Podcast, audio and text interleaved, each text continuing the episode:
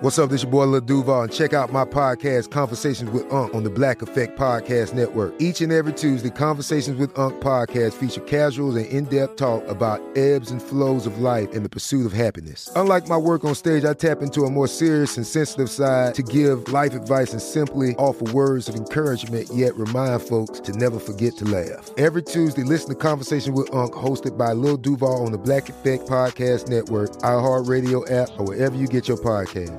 Presented by AT&T. Connecting changes everything. What does every grocery store aisle now have in common? Products that come in paper packaging. And we don't just mean the obvious ones like cereal boxes and juice cartons. From beauty products to boxed water, there are more opportunities to go papertarian than ever before. So why should you? Because paper comes from a renewable resource and can be recycled up to 7 times. Simply put, it's the smart choice for the environment. And it turns out, the easiest choice for you.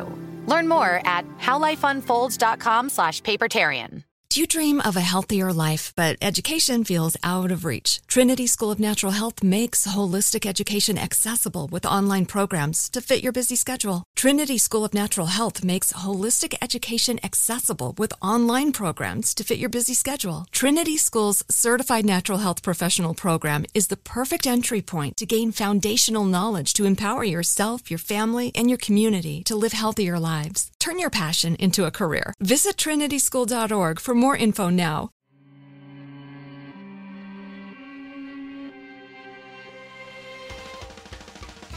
Hey everybody, welcome to Creature Feature, the show where we examine the weirdest creatures and humans on the planet. I'm your host, Katie Golden. I studied psychology and evolutionary biology, and I'm certainly not a hive mind intelligence of every bird on the planet who are waiting to make their move for the grand avian revolution.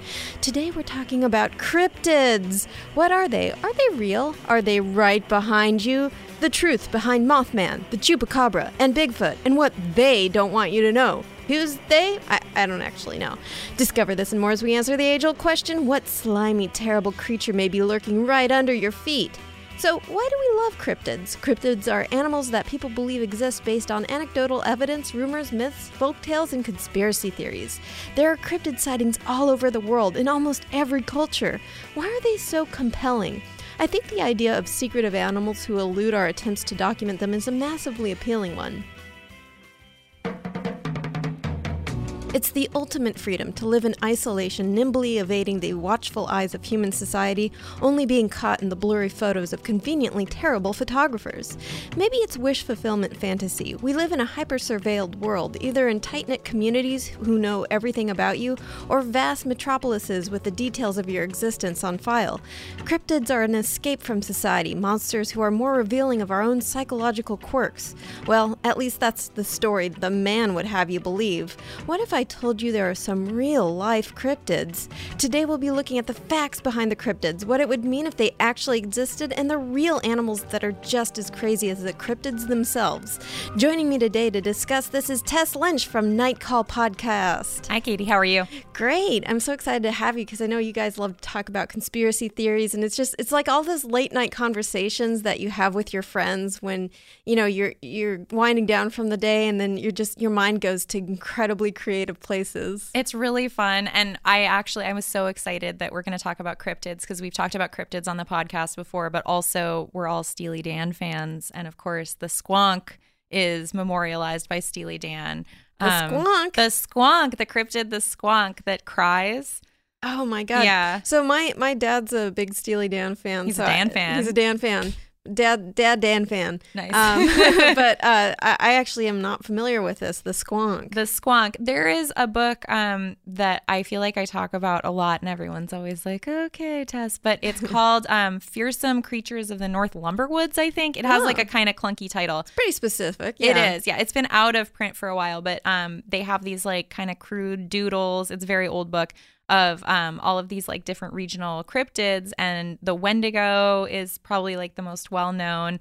But then the Squonk is just a creature that's like a depressed cryptid, and Aww. It wanders around weeping. Aww. Yeah, and so there's a Steely Dan song called "Any Major Dude Will Tell You," and it's like, "Have you seen a squonk's tears?" Aww, yeah, squonks. Aww, that makes me sad. I know. First, we're going to talk about another cryptid that I think is kind of sympathetic. You know, like there's, I think that's what's so cool about a lot of these cryptids. I mean, some of them are supposedly evil, but a lot of them are just like, they're kind of sympathetic in a way. Like you kind of want to get to know them, you know, like Bigfoot. But first we're going to talk about Mothman. Oh, Mothman. Yes. So just for those of you who may not know, Mothman is a cryptid originating from West Virginia. It started in 1966 when several gravediggers spotted a brown winged creature too big to be any kind of bird. And later, a couple driving at night saw a huge creature with glowing red eyes, no neck, and wings folded against its back. The Point Pleasant Register, one of the local papers, reported, quote, couple sees man-sized bird, creature, something. And then ever since then, there have been sightings throughout the years. Some people believe that the Mothman pops up right before an oncoming tragedy or catastrophe. And so it's such an interest. I really love this one. It's so creative. It's very, there's something kind of eerie. It's like not, because the Mothman doesn't necessarily hurt anyone, but it's just spooky. It's just warning you. Right. Yeah, that the shit's going to hit the fan. Like a bad omen. Yeah. I had never heard about the Mothman until obviously the Mothman prophecies. Yeah. And I was like, I'm not sure how much of this, probably zero, is based on the actual legend. But I had no idea that it was like a human-sized necklace thing. But I mean, you kind of wonder if there's like, you know, kind of like with near-death experiences and things like that, there tend to be like similar threads. So it makes, I mean, if you just see like a kind of lumpy specter right before something terrible happens, it could be like an adrenaline response. But the red eyes are always a nice touch. Love a cryptid with the red glowing eyes. Those red glowing eyes. I actually get occasional sleep paralysis. And it's not really the hallucinating type. It's more of the menacing presence where something evil is sitting on my chest. So I feel like it's dictated by the kind of culture I consume. So if I listen to a lot of like murder podcasts and stuff. So when I listen to those and I get sleep paralysis, it's like, oh, it's a murderer sitting on my chest. Like, but what's weird is I think the part of my brain that's responsible for scaring me is also asleep, whatever specific disorder is going on. So like, I'm like not afraid, but I'm completely convinced like I'm going to get killed by a serial killer. But I'm like, I'm disappointed, but I'm not scared. I'm like well, oh, this, man. Jesus, this sucks. So I feel like if I got sleep paralysis and I really absorbed the Mothman prophecies, I might see a Mothman and be like, ah, geez, what? Oh, come shucks, on, the Mothman. Why do you think that is? Do you think it's just because you're so relaxed that you can't have that normal kind of like jolt? Yeah, I think so. Like with sleep paralysis, your brain is normally when it comes out of REM, rapid eye movement sleep, there's sort of a process of like the different parts of the brain kind of essentially turning back on. Right. But like if your sleep is disturbed and like say your so the pons in your brain will stop sending signals to your spinal cord. So you that's why you're paralyzed and. But if other parts of your brain, like parts of the prefrontal cortex wake up or the occipital lobe, and that's for people who get the visual hallucinations, that'll start to you'll start to process the real world, but then it connects with like your amygdala isn't fully operating at 100% and it's not communicating well with the prefrontal cortex. So I think in my case, for whatever reason, like the amygdala is not communicating well. And then it's like, so that fear response is just not there. It's like it's like when you see someone in your dream and you don't have the emotional connection to them, and it's really bizarre. So it's like that. It's like I'm emotionally distant from this feeling of doom, and it's very weird. That's fascinating. Maybe that's a good thing. I mean, I guess it's good for me. I know some people with sleep paralysis, it's extremely terrifying. So I'm pretty lucky. So I'm in terms of Mothman. What I think if I'm trying to think of a real, like, say this is real, right? Like, what would a Mothman, moth-human hybrid be like?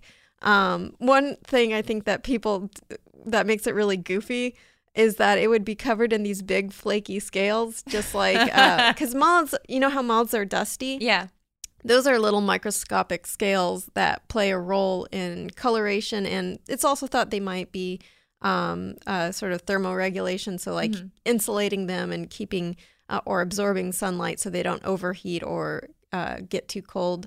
And so if it's like a proportionally sized moth wing, and then there's just like all this like flaky scales, like every time the moth like flies away, like this dust kind of, they need to exfoliate, they need to baby foot themselves, right? Some get some Pert Plus, what's the anti-dandruff shampoo, Head and Shoulder.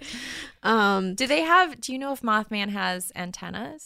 Yeah, so moths do have antennae, and they actually they're very sensitive in that they can detect pheromones. So they are highly attuned to using those little feathery antennae to pick up on the sense of females. And so it's kind of like that's another spooky thing. Maybe that's why, if say Mothman was real, that's why he could like detect natural disasters, because he could like smell danger coming. He can pick up the fear. That's so fascinating. Yeah.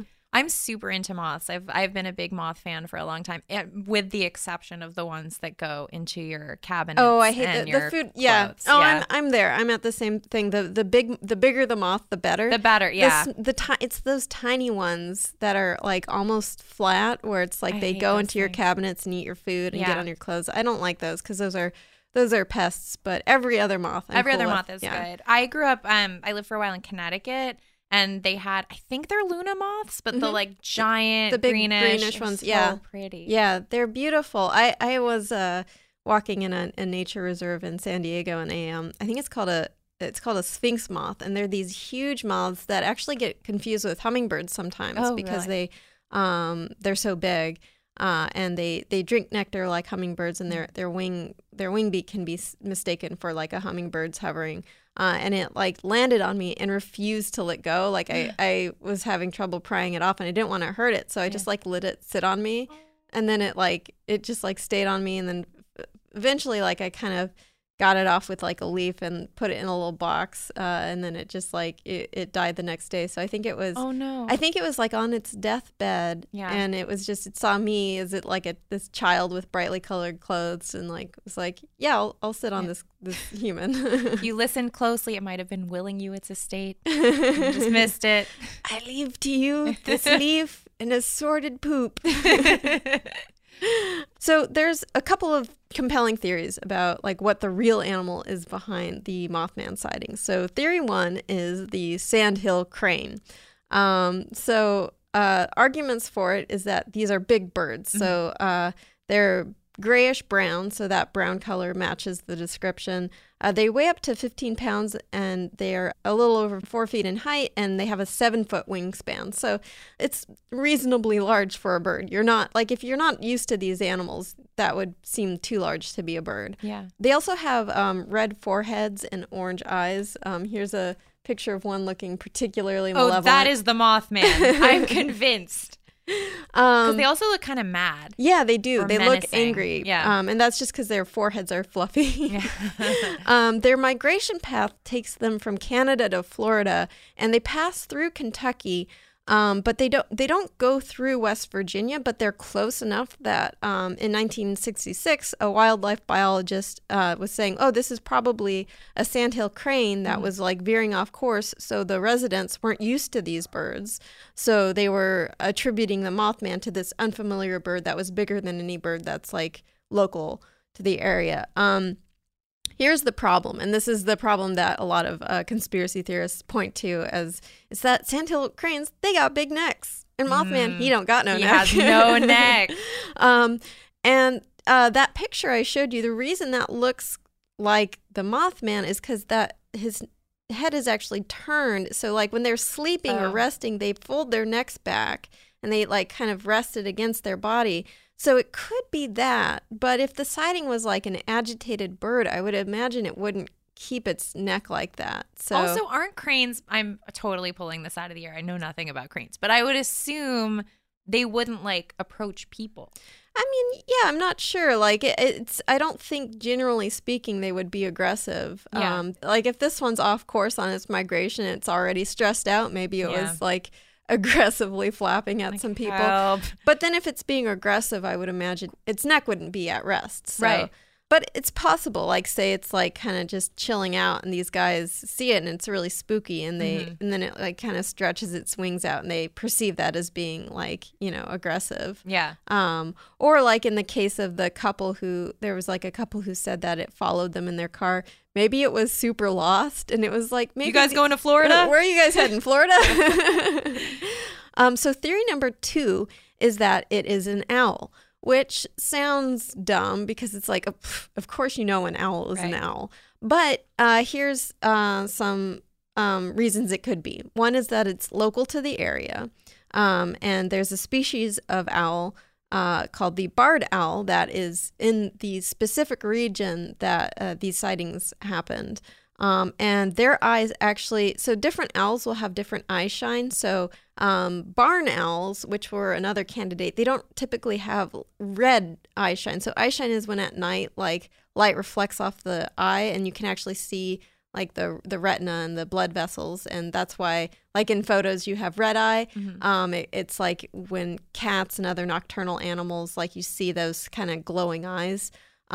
For the barn owl, their eyes don't shine red. So people are like, oh, it can't be an owl. But the barred owl, this is, I know it sounds similar, but it's barred, like B-A-R-R-E-D. Okay. Like an owl that... Not like Shakespeare owl. Right, exactly. Yeah.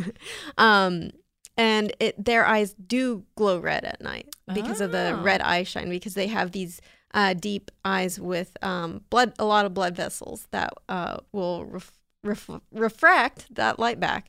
And the initial descriptions of the Mothman were very owl-like, with the wings that were folded on the back, the head that blended into the rest of the body. As you know, owls kind of, they don't really have a neck. They do, but you can't see it. Don't make them feel bad. Don't shame the owls. I'm not neck shaming them. It's fine if they don't have neck. It doesn't seem like you would mistake an owl for a monster, though. But have you ever seen an owl without feathers? No. Owls, when they don't have feathers, are shocking looking. Now, Oh, no. Or is it going to ruin owls forever for me? Oh, oh no. Ah! What happened to those owls? They're fine. They're, but these are probably young owls that are growing their feathers. And they're probably a little scared, so that's why they're standing so tall.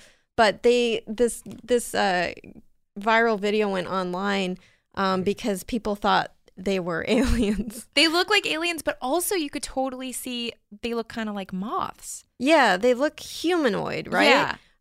So it's like these fledgling owls who don't have that many feathers. They're fluffier. Then in one way their feathers are more downy, kind of like wispy, but they're not fully filled out with the feathers, so you can see their legs are really long. Mm-hmm. That's another surprising thing about owls. They have mega legs, legs for days. Here's a picture of it's an artistic rendering of an owl without feathers. Wow, that is so wild. Yeah, they look like aliens, right? They do, yeah. Or like very old men. Right. And here's a really funny one of someone showing how tall their legs are. It's just a person lifting the owl up, and so you can see how tall their gams are. They're like 2/3 leg. Yeah. It's like, do those legs go all the way up? And the owl's like, why, yes, indeed they do. Why? Put me on the runway. I'll show you. If you think about it, that makes sense, because raptors often have big, beefy legs because they have those huge talons, and they need that muscle power for grasping prey. Mm-hmm. And so it's just, I think, surprising to people because owls are so fluffy, their feathers cover all that leg. Yeah, it gives them like a totally different body shape. Right, exactly. But how big is the barred owl? It's not that big, but I feel like it's big in terms of a bird. Right. The owls are, I think it's like a couple feet tall. Okay. I think, if that makes sense. Yeah. And it's, but I think it's, there was a study that showed when people are like driving along the road at night, they have really poor perception of the size of things. Yeah. So if you're scared, also you'll perceive something as being bigger than it really is. And they have a pretty good wingspan. So if you can imagine, like, say a barred owl, either a young barred owl who hadn't fully you know, fledged, or like a one with like some hair loss or not hair loss, but pattern baldness. Yeah, some owl pattern baldness. Just kind of like being agitated, and their hoots are also very like deep and somewhat foreboding. So I could definitely see that as being, you know, you see this leggy creature with wings and no neck and glowing red eyes, and it's hooting maliciously at you, and you're like, yeah, that's a demon, right? Yeah. Something bad did just happen. Yes. It's not even telling me. It already happened. That when an owl happens to you, that's bad enough. No, I love owls. I love owls too. They can take it. We can rib owls. Right. It's fine. Owls have a thick feathery husk, and under that a bunch of leg. Yeah. Is Mothman just a mirror into the psychology of humanity? Maybe. David Gallo, a psychology professor at the University of Chicago, believes that Mothman sightings may be part of a sort of group culturally dictated cognition. He explains that certain cultural ideas can influence how your brain interprets stimuli. So maybe after the first Mothman sighting, every owl, bird, or blurred camera artifact became a Mothman. I think there's something pretty spooky about how we can almost create mass hallucinations just through the force of storytelling. In a way, that makes Mothman real, an apparition of collective imagination. When we return, we'll talk about more cryptids, starting with an infamous bloodsucker. Snag a Job is where America goes to hire, with the deepest talent pool in hourly hiring. With access to over 6 million active hourly workers, Snag a Job is the all-in-one solution for hiring high-quality employees who can cover all your needs. On demand, temp to hire, part-time or full-time. You name the position. Warehouse worker, retail associate, grocery store clerk, fitness trainer, baker, stylist, bellhop, podcast producer. Yeah, Snagajob's got a worker for that. With our easy-to-use platform, you're able to seamlessly post and fill available positions quickly, with a dedicated customer support team to provide all the help you need along the way. Kind of nice knowing you have a talent pool like that in your own backyard, right? Snag a Job is the partner you need to keep your business running smoothly. So visit snagajob.com or text snag to 242424 to talk to an expert. Snagajob.com, where America goes to hire. Do you dream of a healthier life, but education feels out of reach? Trinity School of Natural Health makes holistic education accessible with online programs to fit your busy schedule. Trinity School of Natural Health makes holistic education accessible with online programs to fit your busy schedule. Trinity School's Certified Natural Health Professional Program is the perfect entry point to gain foundational knowledge to empower yourself, your family, and your community to live healthier lives. Turn your passion into a career. Visit trinityschool.org for more info now. Spring is a time of renewal, so why not refresh your home with a little help from Blinds.com? We make getting custom window treatments a minor project with major impact. Choose from premium blinds, shades, and shutters. We even have options for your patio, too. Blinds.com invented a better way to shop for custom window treatments. There's no pushy salespeople in your home or inflated showroom prices. Our design experts can help you find the perfect window treatments on your schedule. We'll even send free samples directly to you. Plus, we can handle the measuring and installation for you. Unlimited window treatments installed for just one low cost. And with Blinds.com, you'll always get transparent pricing. No hidden fees. Our free shipping and 100% satisfaction guarantee can put the spring back into your step. And into your home, too. Shop Blinds.com right now and save up to 45%. Up to 45% off for a limited time at Blinds.com. Blinds.com. Rules and restrictions may apply. So why do we fear the bloodsucker? After all, vampires exist in almost every culture and over many centuries of folklore. One theory is that they're a manifestation of social upheaval. Vampire folklore seems to thrive in places where lower classes were persecuted. Nina Auerbach, University of Pennsylvania English professor and author of, quote, Our Vampires Ourselves, says vampire fears arise during times of strife, such as in Eastern Europe when peasants were persecuted, or perhaps in 1995 when farmers found that their precious livestock had been massacred. So, El Chupacabra literally translates to the goat sucker, I'm pretty sure. So it's It's actually more recent than I had thought. Like, I'm sure iterations of it existed before 1995, but 95? Yeah. But it really hit sort of popular culture in 1995. So it's a cryptid who is said to live on the American continent, in Mexico, southwestern U.S., and in Puerto Rico, and in Central and South America. So the first reported attack occurred in 1995 in Puerto Rico, where 8 sheep were discovered with their blood sucked dry and puncture wounds in their chest. And so the distressed farmers, which for a farmer, when your livestock is killed, it's like, if like one sheep is killed by a wild animal, like that sucks. But if like 8 sheep are all killed and like just drained of their blood and then just like, left there, yeah. That's super upsetting. And so the sightings of the Chupacabra typically describe a leathery gray beast with spines on its back. And it kind of looks like a cross between like in descriptions like a kangaroo, a lizard, and a hairless dog. So nice, good combo. Yeah, a lot of pictures of like chupacabras online tend to, there's actually ones that are like of, they're called jolos, I think. It's got a longer name. It's like jolos. We'll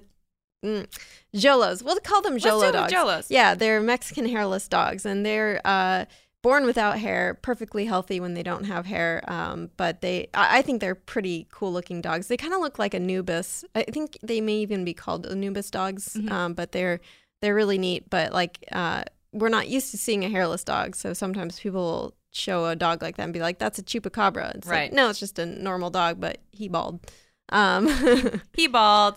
But also, the Mexican hairless dog, like the first association I have is the Scary Stories to Tell in the Dark story, where the couple goes to Mexico, and they're like, and everyone's like, "Look, you found a hairless dog. It's so cute." And then they come back to the U.S. and they're like, "No, that's a rat with rabies." And I was like, that does not really, the two don't resemble each other at all, but it's like also it's not, it's like just anatomically a rat, because I've seen naked rats. Oh, for sure. Yeah, bald rats, they just look like bald rats. Yeah, they do not look like dogs. Yeah, you're really roasting Scary Stories to Tell in the Dark. That's true. Unacceptable.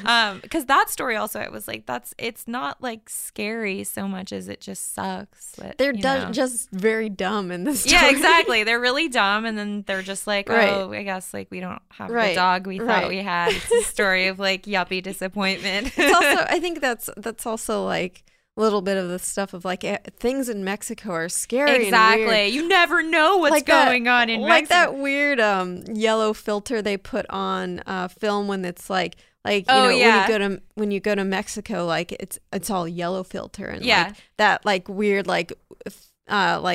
like wiggly distortion when things are hot. And like when the ground is hot and it makes the air kind of distort around. It's like, otherwise, how would you know? Yeah, how would you know that you were in Mexico unless they made it a completely different universe? Exactly. Yeah. I was wondering how like there could be a real chupacabra, so like a demonic goat sucking creature that manages to suck the blood out of sheep without them noticing. Maybe it could be like a leech or a vampire bat that's like a hybrid with a dog or something. So it's got the stealth and intelligence of a dog, and then the blood sucking abilities of a leech or a vampire bat. Now, leeches and vampire bats both have anticoagulant in their saliva that makes it easier for them to suck up blood. But one thing I found, and I had actually believed this myth before researching this, that their saliva contains an anesthetic. That's actually not true. Really? There is no evidence of there being an anesthetic in their saliva.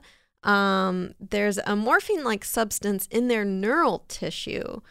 So it's confusing because there's still a possibility that maybe they're somehow secreting this in their bite, but there's no evidence that it's actually in their saliva or in their They're sort of mouth secretions that would make would numb people to. And I read some biologists who are like saying like it's a total myth that it doesn't hurt, because it can hurt when a leech bites you. I was always wondering about what it felt like to get a leech, because growing up, like, you know, I would go swimming in shady, right, like the shady lake where it's like who knows what's in there, and some of my family members would be like, look out for leeches, and some of them had leeches, but it was none of them could really remember, because they just remembered being creeped out finding the leech, but they couldn't remember like a sensation. Yeah. And I always wondered if there was something that made it not heard, or like, you know, were able to like ignore the sensation, or if it was just the suction was so, you know, pinpointed basically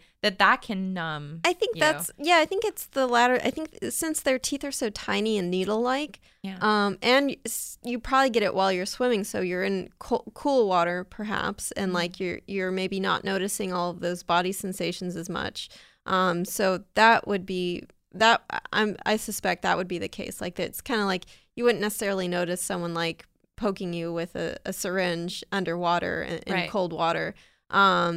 But the anticoagulant is very real, and that makes it easier too. So it's not like they're actively like sucking like a vacuum. Yeah. They're just kind of allowing the blood flow to come into their mouth, right? And vampire bats also have teeny tiny needle-like teeth, which, you know, it's probably like the cow's like, whoa, what was that? But it doesn't necessarily disturb the cow, because they're not like sucking on it. They're gently lapping at the wound. Bats. Yeah, but here's the thing. This is why the chupacabra, even if we invent this like dog vampire bat leech hybrid, it still wouldn't really work as an animal, because most vampiric animals, first of all, they don't necessarily kill their host. Otherwise, if they're capable of that, why wouldn't they just eat the rest of the host? Yeah.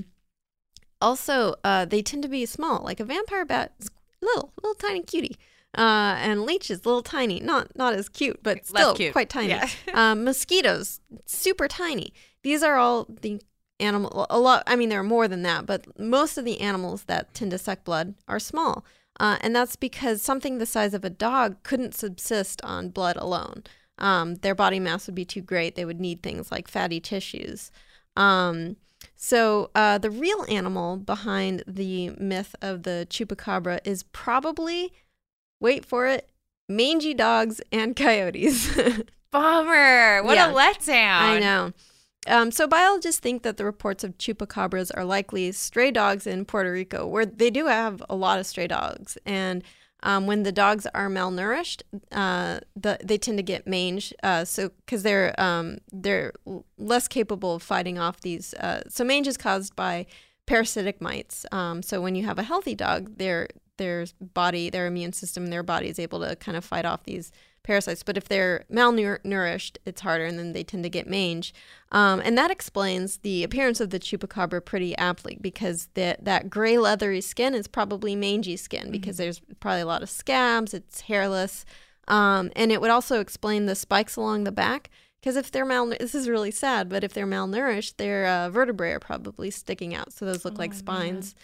And their faces probably look more angular and reptilian. And it would also explain why they potentially attack livestock, because if they're too weak to hunt down regular prey, they probably go where they typically are too afraid to go, but they're so hungry they're like going after livestock. And they may not even know what to do with it at that point. They probably get easily spooked if the rest of the livestock starts to make a fuss, then they might run off without even eating it. So that coyotes and dogs are known to do that, where they'll bite something, attack it, maybe with the intention of eating it, but then if they get spooked, they'll run off before they make this calculation. And I would imagine that a malnourished dog or coyote is worse at making that calculation. They don't know what necessarily to do once they've killed a sheep. Like they're like, okay, and then like there's a bunch of sheep around that are maybe jostling and angry, and then they get scared.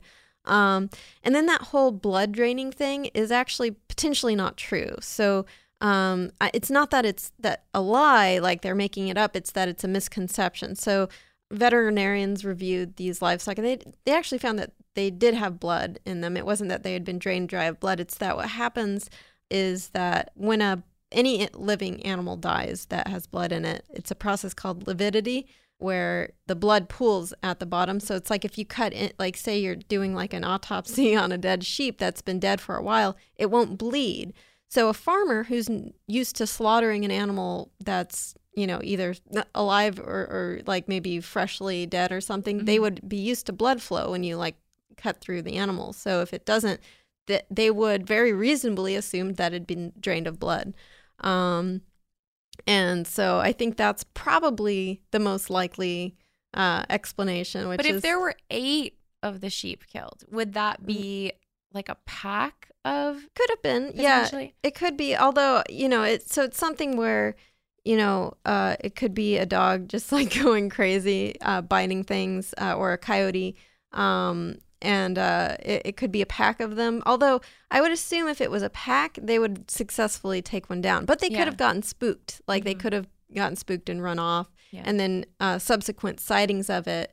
Because I think the initial encounter, like they didn't necessarily see what happened. They just saw these dead sheep. So that could have been like a pack that like came in, tried to kill them, and then got spooked and ran off. Yeah. And or they were, this is more morbid, but maybe they were just having fun and killing for fun. I don't know. Funny games that they farmed today. Funny coyote games. Yeah. But yeah, I think it's, and then like maybe people, like I was talking about these sort of cultural memes that happen where then you interpret things that you see as fitting in with other people's sort of rumors and stuff. So it's like you hear about this like thing, blood-sucking creature, then you see like a mangy coyote and you're like, hey, maybe that's right, especially one that's like in the area where another animal got killed. Because this chupacabra, it's been in multiple areas, right? Puerto Rico, in Mexico, the Southwest in America, and like Central and South America. So it's like these multiple sightings, unlikely a new breed of animal that like, you know... that looks like a reptile with spines on its back. I think that's a really good hypothesis. I mean, especially because here in LA, like, you know, in the past couple of years, I think especially during when the drought was really, really bad, you would see coyotes that were clearly like hardier than the coyotes you'd normally see, like coyotes where you would assume they would hunt far away from people, but that they're being driven kind of closer to people just based on lack of water, lack of resources. And some of them looked really rough, you know? Well, so my parents' house in San Diego kind of neighbors an area of chaparral. We would get a lot of coyotes. We even got a mountain lion in our backyard once. Man. And my parents' backyard is pretty friendly to these animals because it's like there's like a little wood fence, but there's the whole yard has a lot of trees and bushes and stuff. So it's like, all, you know, very similar to kind of their native stuff on the other side of the fence. And so it's...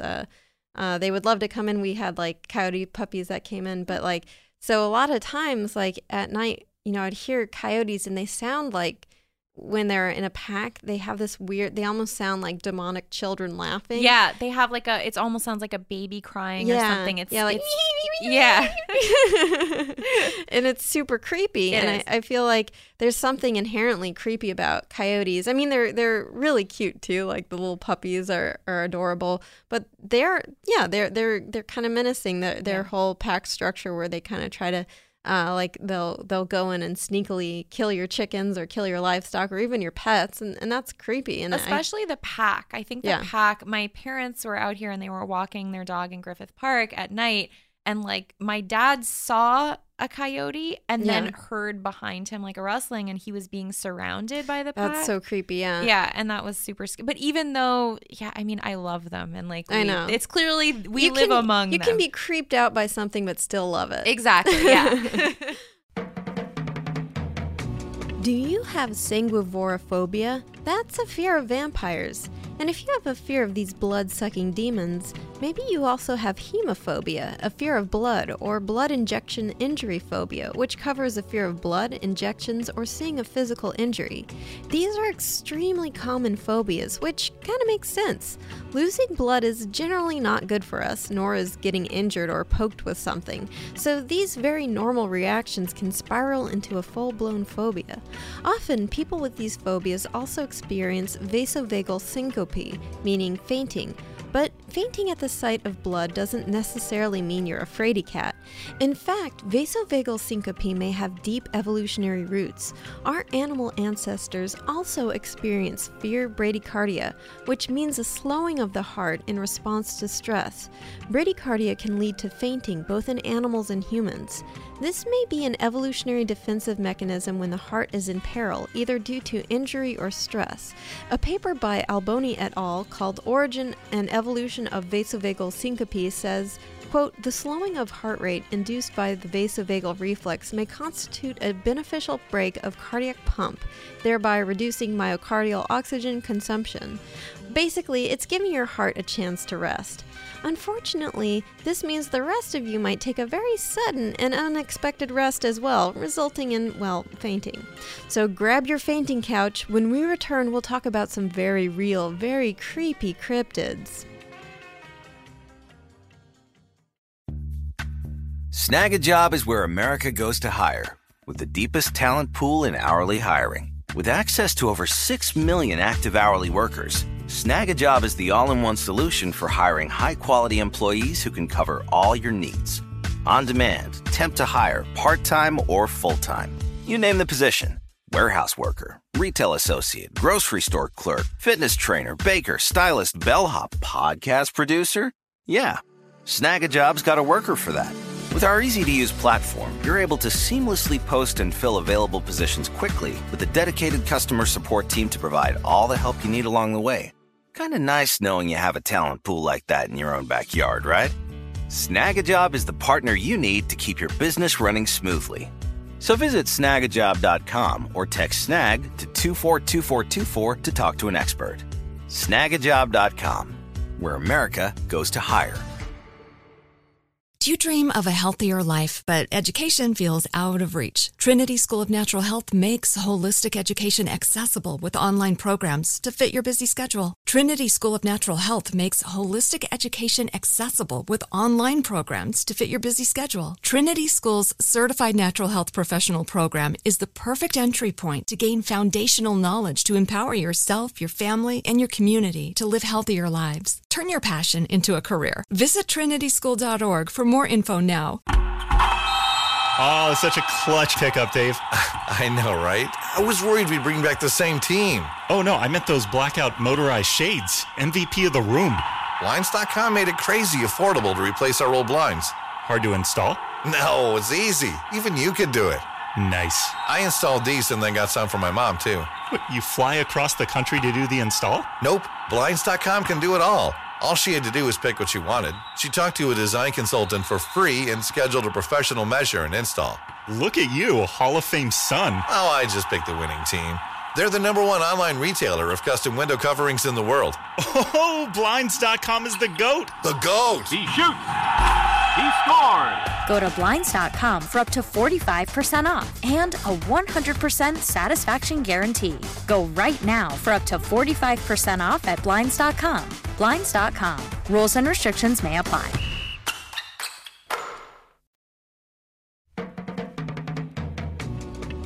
So cryptids all over the world have similar features, which maybe speaks to some deep instinctive human fears. Take, for instance, the fear of giant worms. There's the Minho cow, a Brazilian legendary giant worm, a man-sized Mongolian death worm, the 1990s movie Tremor starring Kevin Bacon, and many other giant worms in folklore around the world. Maybe we have an instinctive fear of these slithery creatures. They're snake-like, they can be parasites, and they're associated with death and decay in the deep, deep underground. Well, good thing these giant, crawly, slimy worms are just legend. Oh, I'm sorry, did you forget which podcast you're listening to? Of course they're real! So, the giant Gippsland earthworm, native to, of course, Australia, is a 3-foot-long worm, and depending on how long it's stretched or how much it's contracted, it can be about the thickness of a medium to large-sized rope. They live in deep burrows in Gippsland, Victoria. They actually have really long lifespans. They live for several years, and they only reach sexual maturity at 5 years. Typically, they're never seen on land as they spend their whole lives deep, deep in their muddy burrows. While on land, they can't move too fast. Inside their special wormholes, they can slip and slide around pretty rapidly. In fact, they make a deep, guttural, gurgling sound, like water draining from a bathtub as they scoot through their holes, which can terrify people because you can hear it from the surface. I hate this. That's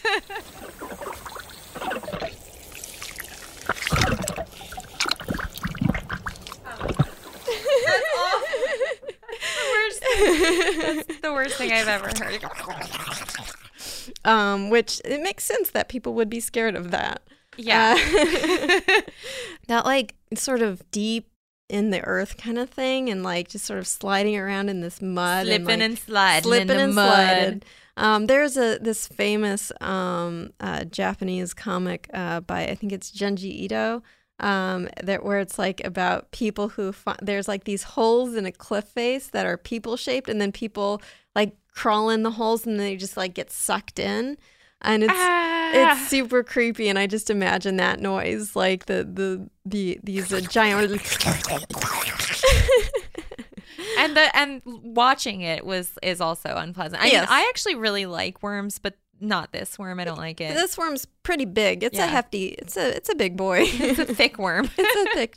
So we like to call them big old noodle boys. Yeah. So I want to talk about another very real cryptid, but perhaps in a way you might not expect. So Bigfoot or Sasquatch is maybe the most famous cryptid in the world. It's found in North America, but North America is not the only place with a Bigfoot. So there's the Barramano of northern Pakistan and Afghanistan that locals describe as a humanoid, ape-like creature who abducts women to mate with.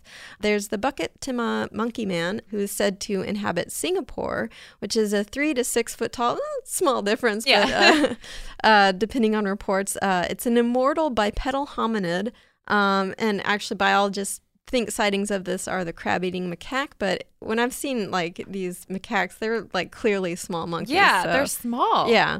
There's the Maricoxi, which is a large ape-like creature in South American jungles, who these are more advanced versions of Bigfoot where they actually can use bows and arrows, which I feel like that's not fair. No, I know, right? It's like Bigfoot to me has always been sort of a nice, like, passive guy, but you give Bigfoot like an AK-47. No, like, no, you can't arm Bigfoot. Don't arm Bigfoot. Yeah. Don't keep arms away from Bigfoot, please. We need legislation. Yeah. There's the Mogollon monster, which is a bipedal humanoid over 7 feet tall who lives in Arizona, who smells like dead fish or the musk of a snapping turtle with wild red eyes. Ooh la la. It's really interesting to me that so many cultures have a Bigfoot. And I'm kind of just speculating on why. Some of my theories are that it's like we have a kind of uncanny valley fear of apes. Yeah. Because they're almost humans. They look so close to humans, but they're just not. And so it's like I think that, so the uncanny valley is that description of that graph of your like comfort level when you look at like robots or a humanoid CGI thing.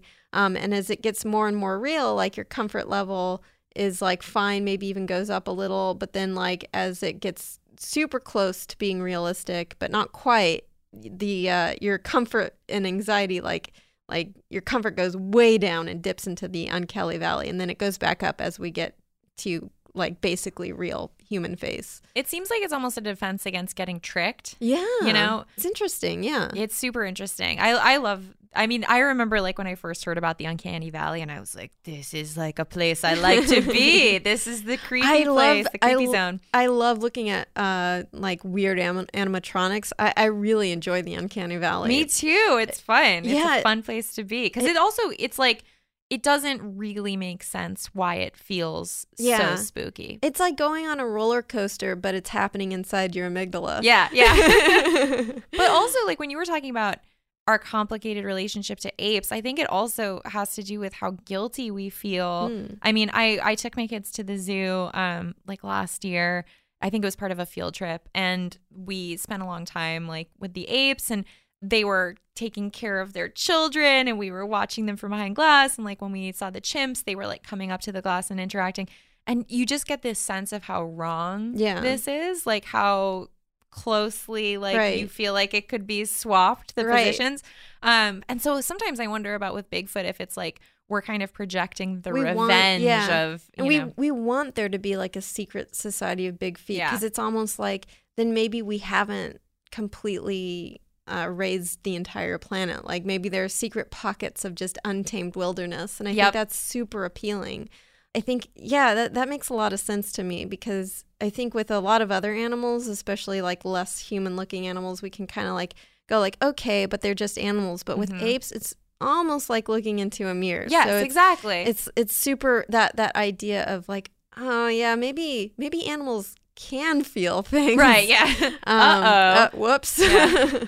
I also think that we tend to anthropomorphized thing, like on the other end of the scale, where it's like so when you see like faces in the clouds or like in tiles with like random patterns and stuff, it's called pareidolia, and that's kind of a your brain really wants to see that human face schema, and it's we develop it really early on. So like little babies start to develop the face schema, and they actually respond to, like, say you make like a face where you put the eyes and the mouth in the right place and you hold it up to a baby, and they're like, they can recognize that. And then if you like, you know, make it kind of like more bizarre, like the proportions off, they don't like that as much. Take that away. No. I didn't order this. They're like, no, thank you. I will not like to see the new Sonic movie. Right. Thanks. But I almost wonder if like we experience this like pareidolia when we're looking at, say, like a bear in the distance, and sometimes bears can walk on their hind legs, like they're capable of it. That's not their normal mode of locomotion. But if you see a bear on its hind legs, like from a distance, I could see, like, you know, you kind of project like a human face onto it. Totally. Because it's like that's a human position. So like maybe that's because I think a lot of the samples sent into labs and stuff of like, this is Bigfoot fur and stuff, tends to be like bears, right? Or deer too. Deer, that's interesting. I think it's because like people will see like a chunk of fur somewhere, and it's like, maybe this is Bigfoot, but it's just deer. It's not Bigfoot, guys. But good news, there is a real world Bigfoot, a scientifically verifiable Bigfoot. It's called Gigantopithecus blackie, which is extinct. Sorry. Oh, man. So Gigantopithecus is a species of prehistoric ape that lived from 9 million years ago to maybe about 100,000 years ago. We're not sure. There's very limited fossil evidence. All of the fossils we've found have been in South China and Vietnam. But we have just enough fossils to know about what they looked like. So they were 9 feet tall and up to 1,300 pounds. What? Yeah, so we have their mandibles and jaws, and based on the size of their mandibles, which means we know what their skull size is, we know how big they had to be to support such a big skull, and like also their closest living relatives, orangutans, and we just use that anatomy to kind of build this animal up, and it's enormous. That's like the weight of a horse. Yeah, it's for comparison, gorillas only weigh up to about 430 pounds. Ah! So yeah, it's like the size of a bear. That is wild. Yeah. And we know how big they were. We know that they were hominids, and we know that some of their closest relatives are the orangutans, which they're actually they're like 8 times the size of orangutans. But we don't know how they walked. So most paleontologists and biologists assume that they must have walked on all fours, because with such a massive body, that's hard to imagine being able to support that weight.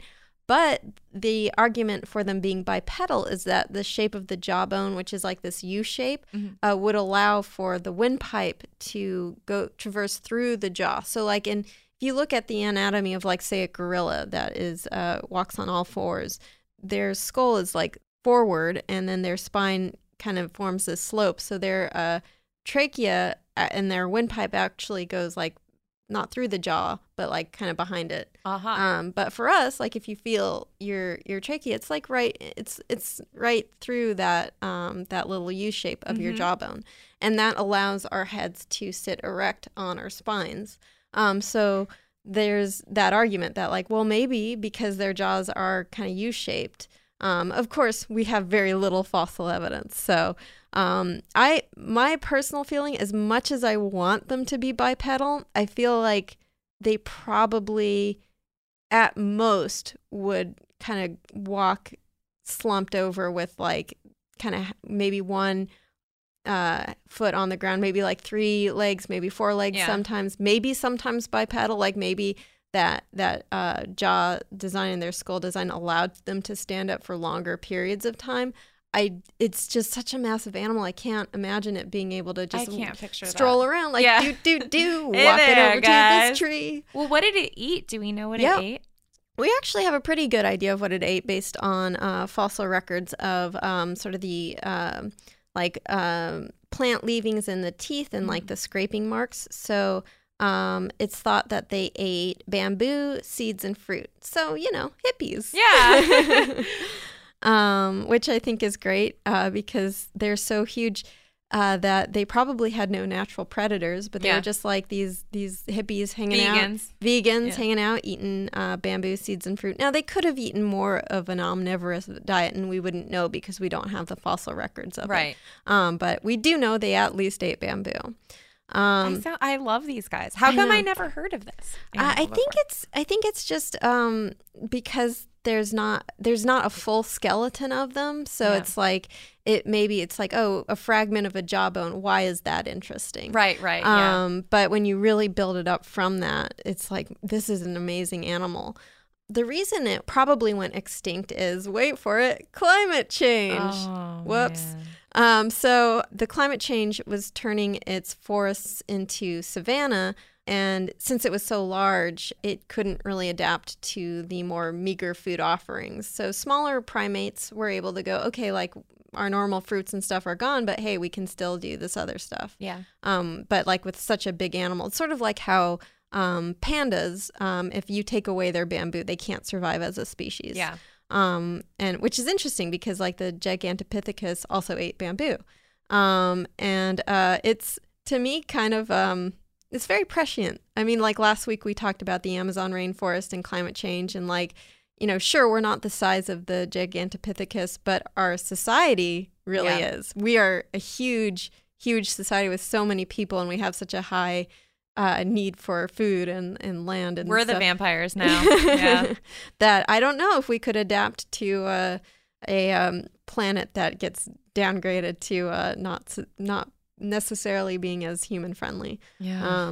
So you know, but you know, maybe in like a few million years, like the next smaller iteration of humans will look at our skulls and be like, I wonder if they walked on like 2 feet or 3 feet. You know, like.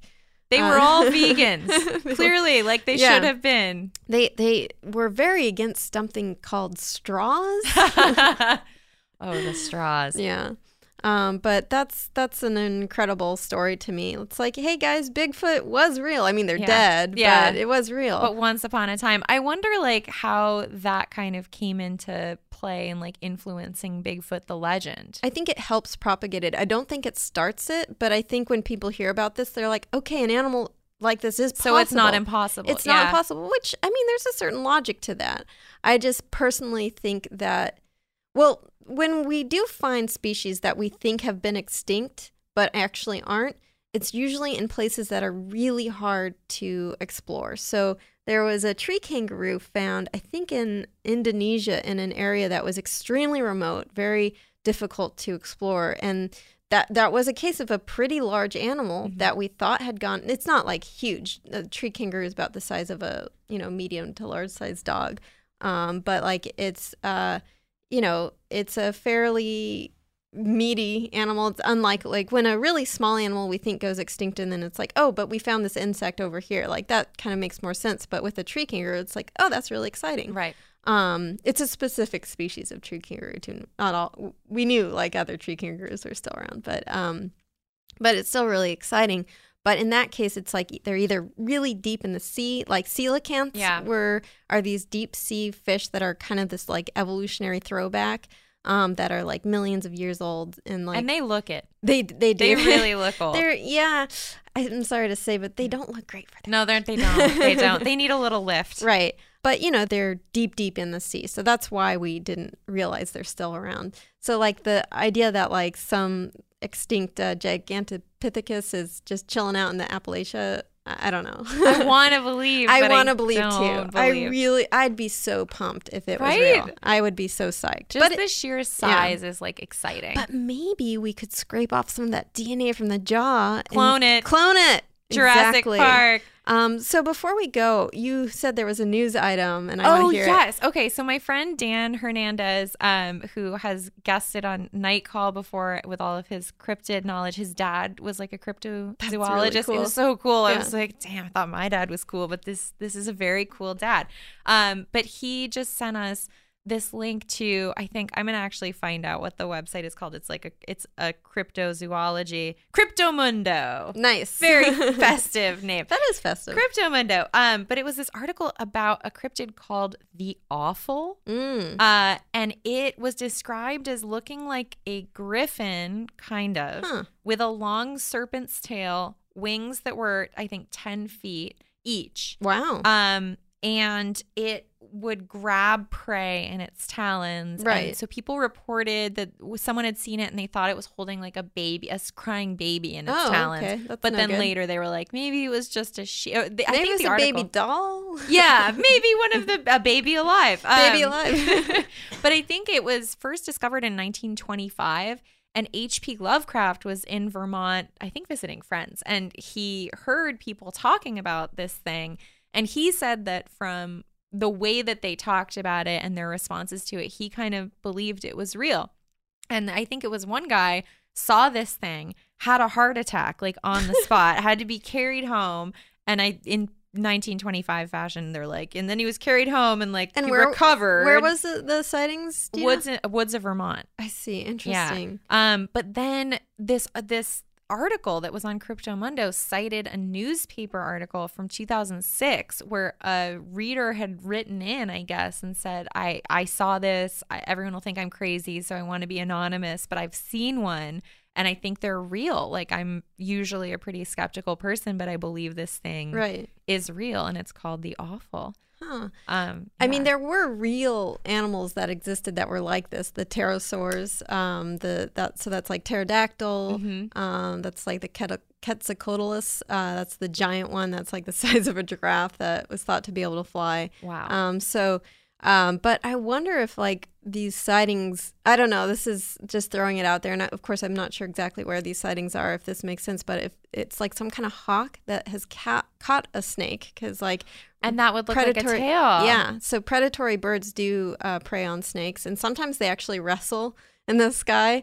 And so it's like, I wonder if someone could see that and be like, that's a big flying animal with a tail. And that would mess with you for a long time because it is like a strange thing to see, like the actual act of a hawk wrestling with a snake. And if you're not expecting that, if you don't know about like hawks preying on snakes and you see that's got like, and then you have this kind of cultural understanding of like a griffin or like a monster, it's like that image will be interpreted by your brain as being like a griffin monster. Yep. Yeah, that's actually a really good call because I initially thought a turkey vulture. Oh, yeah. Because I know that they kind of kick around up there and they're huge. Yes, like especially I think maybe just the way that they fly, it's very like dramatic looking and they look big. But yeah, doesn't explain the tail. Well, but it could be a turkey vulture holding like a dead lizard. And especially if it were like but I guess like a lizard in Vermont, like what kind of lizards do they even have? I mean, they do have snakes, right? Yeah. Snakes, yeah.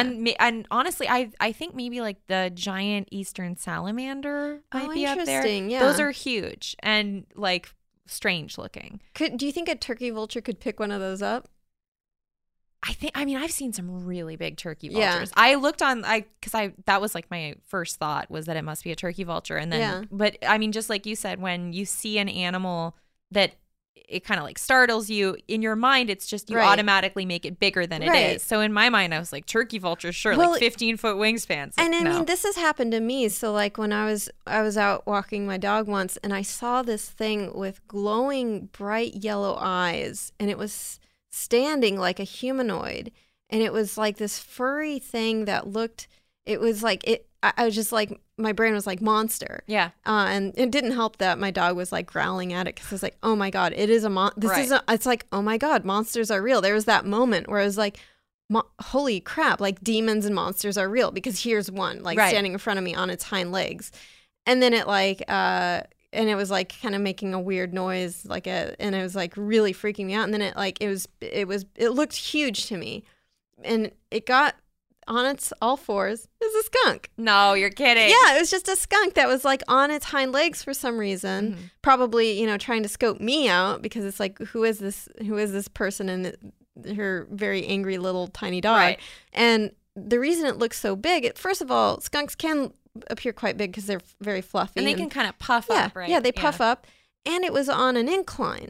So in my brain, I shortened the distance between us because it was so scary. So it looked like, I thought it was human-sized. And then I realized, no, it's a skunk, and it's normal skunk size. But it really, like, if I hadn't gotten that verification that it was a skunk when it like flopped down on its fours and I saw that little white stripe, I may have like been like, yeah, I saw a Bigfoot. Yeah. Total Sasquatch situation. And then like, especially at night, and everything's creepy, and like when your clothes piled in the corner of your room at night look like some kind of evil demon, like with giant teeth, and it's like a shirt that's folded weird. Yep. Not that that's ever happened to me. Of course not messy house.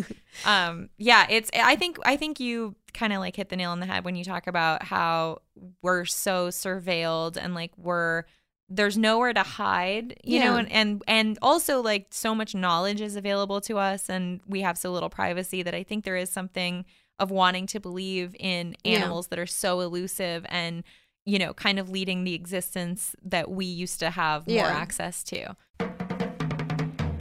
I mean, one thing I think that should reassure people is there are so many species of animals that we have not discovered that exist deep under the water, and I mean, even in forests and in rainforests, especially because of the huge amount of biodiversity. And I think it's that megafauna, which are like something like a Bigfoot, it's like a big cat that's like a cougar or something, or the mammoths. Those are harder to really, like, you know, we've sort of run out of megafauna to discover. And I think that those big, magnificent animals that too often go extinct, you know, that's sad. And I think we want there to be secret, like these big secret cool animals like the Loch Ness Monster and the Bigfoot, and I want that too. I'm skeptical. Now we just have to clone them. It's the only way. We do have to clone them. Let's clone a Gigantopithecus, and then we got a Bigfoot, and he's gonna be super chill. Yeah. What if he's like, of course he's chill. What if he's like super annoying? He's always like bogarting all the weed. He does sound like a frat guy. I was like, maybe people are just seeing like really confused, stoned frat guys. Right. And they're like, that's a Bigfoot. Like, yes. Yeah, that's very Encino Man. Right? Yeah, exactly. Well, so you got anything to plug? You want to tell people a little bit about the podcast and where they can find it? Yeah, so we're our podcast, Night Call. It's me and my friends Molly Lambert and Emily Yoshida. We do the podcast once a week. We took a little bit of a hiatus because we were moving networks over to iHeartRadio, and we're so excited to be doing it here. So, look out for Night Call. We talk about all things related to late-night thoughts, so conspiracies, weird animals, outer space, psychic stuff, advice. Also, if you want to call with a question or a late night thought, you can give us a call at 240-46-NIGHT, because we take calls. You leave a voicemail and we answer them on the air. I might just call you guys. Please do. We would love it. It's going to be 3 o'clock in the morning. I'm like, do you think bees are planning something? Oh, that's exactly our jam. Yeah. Can people find you on social media? Yes, so we are Night Call Podcast on Facebook and Instagram, and Night Call Pod on Twitter. Awesome, and you can find us on the internet, creaturefeaturepod.com, creaturefeaturepod on Instagram, creaturefeatpod on Twitter, F-E-A-T, not F-E-E-T, that's very different.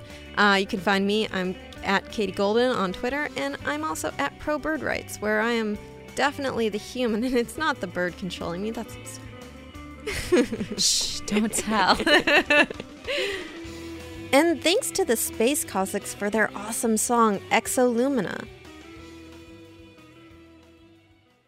Do you dream of a healthier life, but education feels out of reach? Trinity School of Natural Health makes holistic education accessible with online programs to fit your busy schedule. Trinity School of Natural Health makes holistic education accessible with online programs to fit your busy schedule. Trinity School's Certified Natural Health Professional Program is the perfect entry point to gain foundational knowledge to empower yourself, your family, and your community to live healthier lives. Turn your passion into a career. Visit trinityschool.org for more info now. This is Malcolm Gladwell from Revisionist History. eBay Motors is here for the ride. With some elbow grease, fresh installs, and a whole lot of love, you transformed 100,000 miles and a body full of rust into a drive that's all your own. Brake kits, LED headlights, whatever you need, eBay Motors has it. And with eBay Guaranteed Fit, it's guaranteed to fit your ride the first time, every time, or your money back. Plus, at these prices, you're burning rubber, not cash. Keep your ride or die alive at ebaymotors.com. Eligible items only. Exclusions apply. Hey, guys. Back at the playground again, huh? Yep. You know what this playground could use? A wine country. Heck yeah. And some waves so we could go surfing. Oh, yeah. Ah, love that. A redwood forest would be cool. I'm in. Ah, ski slopes. Let's do it. Can a girl go shopping? Yeah, baby. Wait. Did we just invent California? Discover why California is the ultimate playground at visitcalifornia.com.